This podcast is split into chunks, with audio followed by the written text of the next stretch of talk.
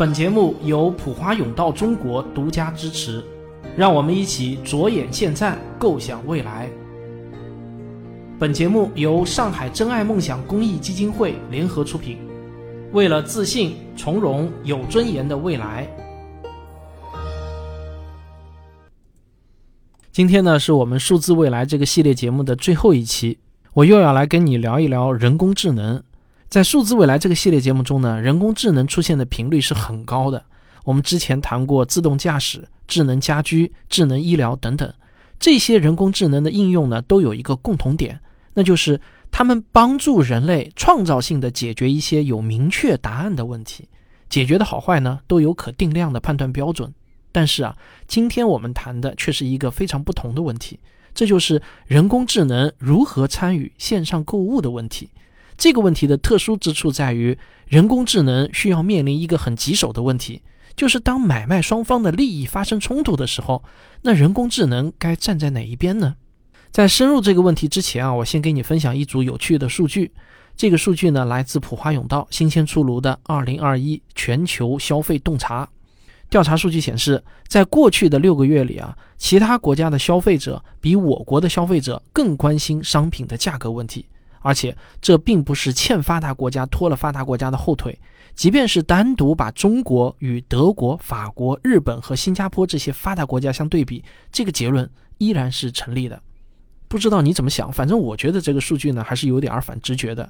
因为按照我们普通人的理解啊，更容易被商品价格所吸引的应该是人均收入较低的发展中国家才对啊。德国和日本理应对商品的质量、对健康和环境的影响更关注才对吗？然而，报告却显示啊，在所有被调查的国家当中，对健康和生态环境关注最多的，竟然是中国的消费者。还有一个数据很有意思，就是中国消费者在所有国家中对未来的经济形势表现得最为乐观。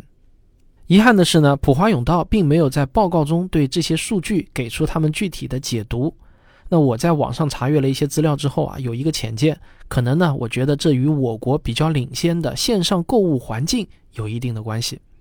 根据二零二零年中国电子商务报告中的数据，我国的电子商务交易总额已经超过了三十七万亿元人民币，网上零售业务呢也达到了近十二万亿元人民币，占比呢是百分之三十一点六。你可能不知道这意味着什么，那真的是不比不知道，一比吓一跳。排名世界第二的美国，在经历了新冠疫情导致的线上交易暴增后，它也只创造了一千亿美元左右的线上零售交易额。这可是一千亿美元对十二万亿人民币啊！那说实话还不够中国的一个零头呢。我盲猜啊，中国的交易总额大概啊与所有外国的总和相当了。我们的电子商务发达的一个重要原因呢，就是物流发达。仅在淘宝这一个平台上，就有超过上百万种商品可以用低于十元的价格包邮到家。除了物流，线上购物还提供了大量的廉价商品，同类商品往往有很大的价格梯度供消费者选择。所以呢，我国的网民对于价格刺激啊，早就已经习以为常，甚至有点儿麻木了。比如我现在的手机就一天到晚收到各种各样的优惠券、红包奖励啊，那看到这样的消息呢，我基本上都是顺手关掉，看都不看的。每次微信支付完了都会出来一个抽奖的界面，对吧？那那些我基本上都是关掉的。所以啊，发达国家的消费者没有经历过线上购物带来的促销狂潮，反而对于价格和省钱这类因素要比我国消费者显得更加敏感了。而上百万种商品都能做到十元以内包邮到家，这又是怎么做到的呢？你可能会不暇思索地回答：那无非就是厂家直销，没有中间商挣差价呗。很多年来啊，没有中间商挣差价这句话，为线上购物的发展提供了强大的解释力。很多消费者呢，也想当然的相信，工厂店直销的商品确实就是质优价廉。但是呢，我今天却想告诉你，这句话只是听起来有道理而已。在很多时候，想要让商品变得更便宜，不仅不能减少中间商，甚至有时候还要故意增加中间商的数量。你听我给你讲一个例子就知道了。果农老王所在的村子呢，都会种梨树。他自己家里也有五棵梨树，每年到梨子成熟的季节，老王就会开着三轮车把梨子拉到附近的市场上去卖。由于他可以打着农家果树现摘现卖的旗号，生意呢还算不错，价格啊也能叫到比较高的五元一斤，这算得上是正经的没有中间商挣差价了吧？但是老王的销售能力毕竟有限啊，他再努力也没有办法把所有的梨全部都卖掉。于是呢，他就会选择把剩下来没有卖掉的梨卖给水果批发商。水果批发商就以五毛钱一斤的价格收购了全村的梨，然后呢，他们以一块五的价格批发给了水果店。于是啊，我们就能在水果店里买到三元一斤的梨了。所以呢，三元一斤的梨从果农到消费者中间有两层经销商，但是价格却下降了两块钱。为了加快销售，水果批发商还把梨子上架到了团购平台，以平均两元每斤的价格对外销售。团购平台和线下提货站分别会收取百分之二十和百分之十的佣金。这时候呢，从果农到消费者之间的中间商就增加到了三成，但是梨子的价格呢却下降到了原来的百分之四十，帮消费者还省了三块钱。你有没有发现啊？这是一个很有意思的现象。难道水果店不想把梨卖到比老王更贵的价格吗？他们当然想。但是老王自己就是果农啊，他卖不出去的梨有批发商保底收购，他当然可以不在乎销量，只关心利润。但水果店呢，可做不到这一点。他们的水果都是花钱买来的，如果不能快速的销售出去，就会变成自己的损失。他们既需要考虑其他水果店的定价，也需要揣摩消费者的心理，这就导致他们最终的定价反而比果农的直销价格还要低。所以啊，没有中间商挣差价，并不能解决所有的问题。最优化的交易链条，并不一定就是两者之间的最短路径。大多数时候，交易阻力最小的那条路径才是最佳路径。无论是商家还是电商平台，都一直在为消除交易阻力而进行着努力。为了提升买家的付款率，线上支付从最初的输入密码变成了刷脸和指纹支付。再后来啊，干脆是开通了一个小额免密支付，一个按钮就能直接买下，连刷脸都免了。人工智能还在尝试根据买家的行为来理解他们的需求。比如说，当买家长时间在购物网站上反复尝试不同的关键词的时候，人工智能不仅需要理解当前关键词的意思，还要结合前面输入过的关键词来猜测买家的真实需求。如果买家总是反复浏览同一类商品，人工智能就会尝试理解买家的想法，他到底是觉得价格不合适呢，还是产品的颜色和款式不合心意呢？有了这些评估之后，人工智能才有可能调整商品的排序，然后把买家最有可能成交的商品放在他们最容易看到的地方。线上购物平台的每一个创新和发明，都是为了减小或者消除这种阻力，让交易变得更加顺畅。现在啊，所有的电商平台上都积累了数量极为庞大的用户行为数据，这些数据常常会让消费者感慨。为了满足我们的购物欲望，我们已经放弃了几乎所有的隐私了。虽然商品变得丰富了，成交的阻力也确实变小了，但在我们完成购物之后，总会有一种被电商平台牢牢掌控的焦虑感。毕竟啊，这个人工智能那可是平台方开发的，对吧？这个电商平台作为拥有既得利益的一方，它一定会追求交易量的最大化嘛？怎么可能会站在我们消费者这一边呢？然而，这个理解啊，我觉得并不正确。好，咱们先上个小广告，广告之后见。我的新书《文明的火种》，人人都可以像科学家一样思考，已经在各大网络书店全面上市了。这是我过去几年中所有阐述科学精神和科学思维的文章精选集。有些话，如果你自己无法开口对亲朋好友说，就可以赠送我这本书，你懂的。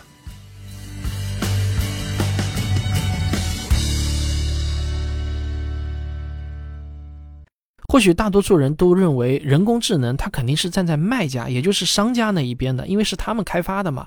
但是呢，这个理解并不正确。虽然买家和卖家之间确实存在着价格、质量、服务等多方面的博弈关系，但是这种博弈关系其实是由于买卖双方之间的信息不对称造成的。比如说，当商家比买家更清楚商品的质量时，买家为了避免上当受骗，就必须要加倍小心。所以啊，当第三方担保、七天无理由退货以及品牌认证这些机制出现之后，质量造成的信息不对称消除了，买卖双方基于质量问题的博弈那也就不存在了。再比如说啊，当商家比买家更清楚商品的成本的时候，买家就不得不先货比三家再下单购买。但是当商品比价类的技术出现之后，就消除了价格造成的信息不对称，买卖双方也就用不着再讨价还价了。有时候呢，信息太多也会给消费者造成困扰。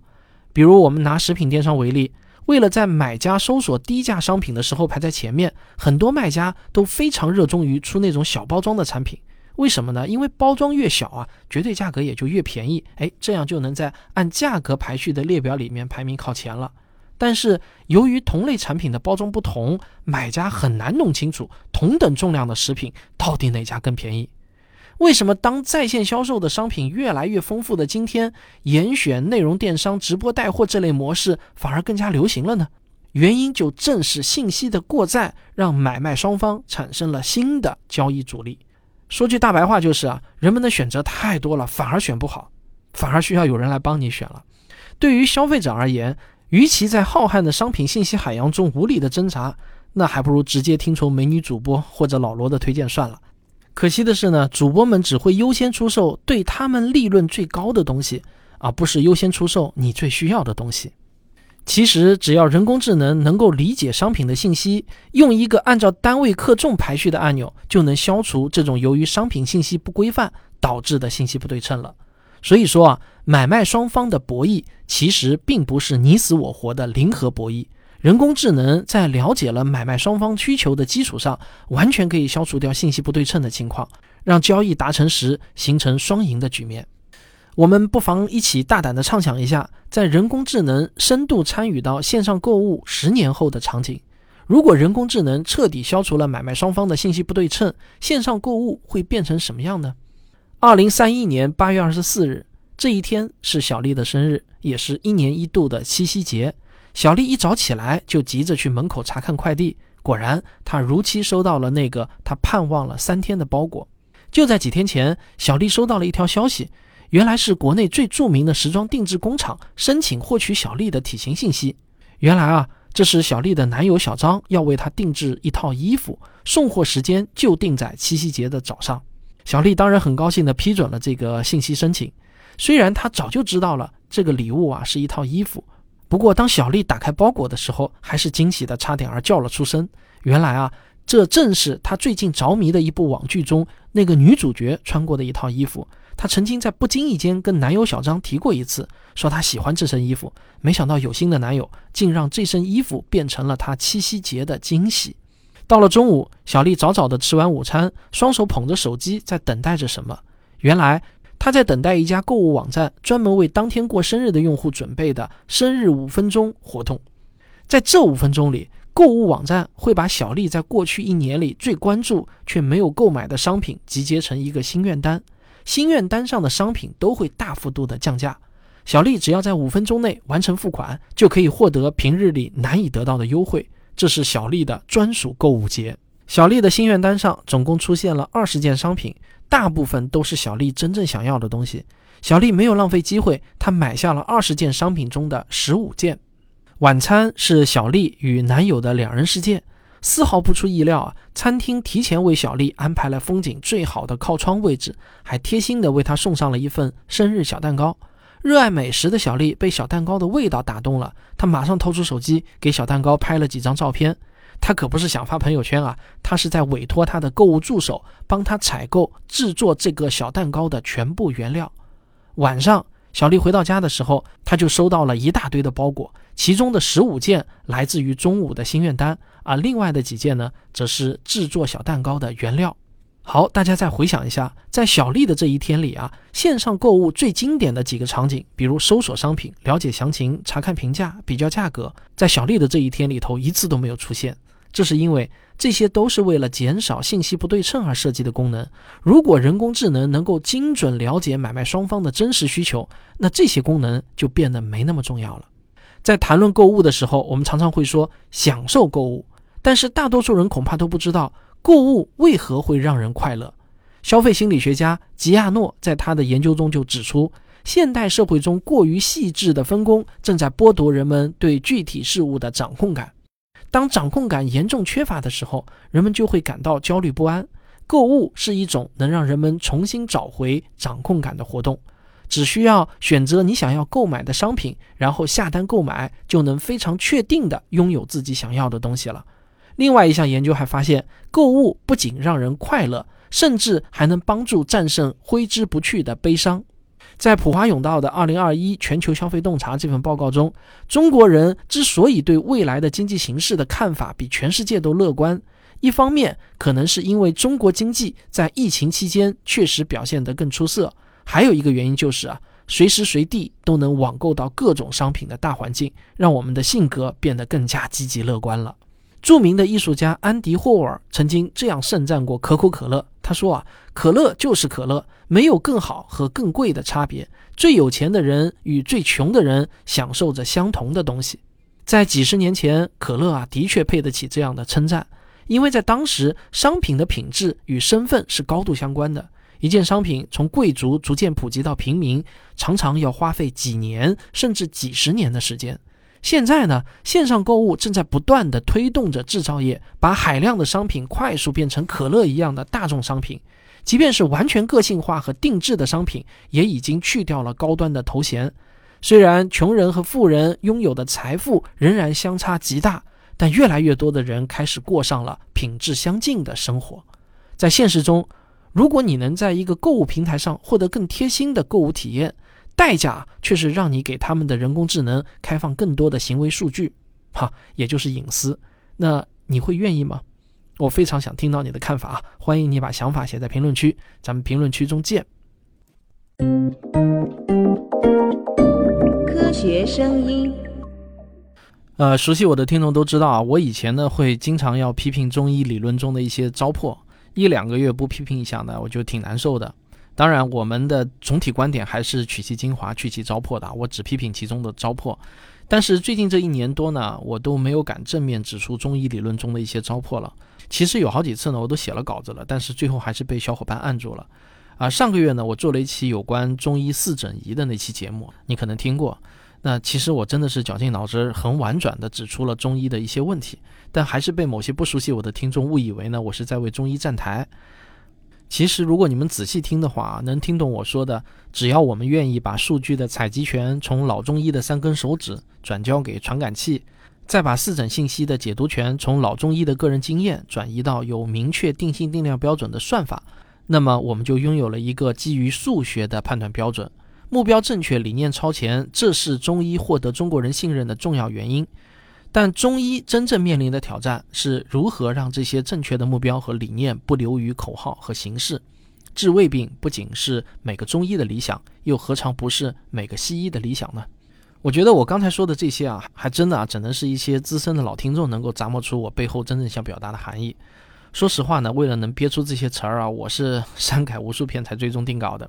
但是呢，这个就好像就是有时候我们分不清低级红还是高级黑嘛。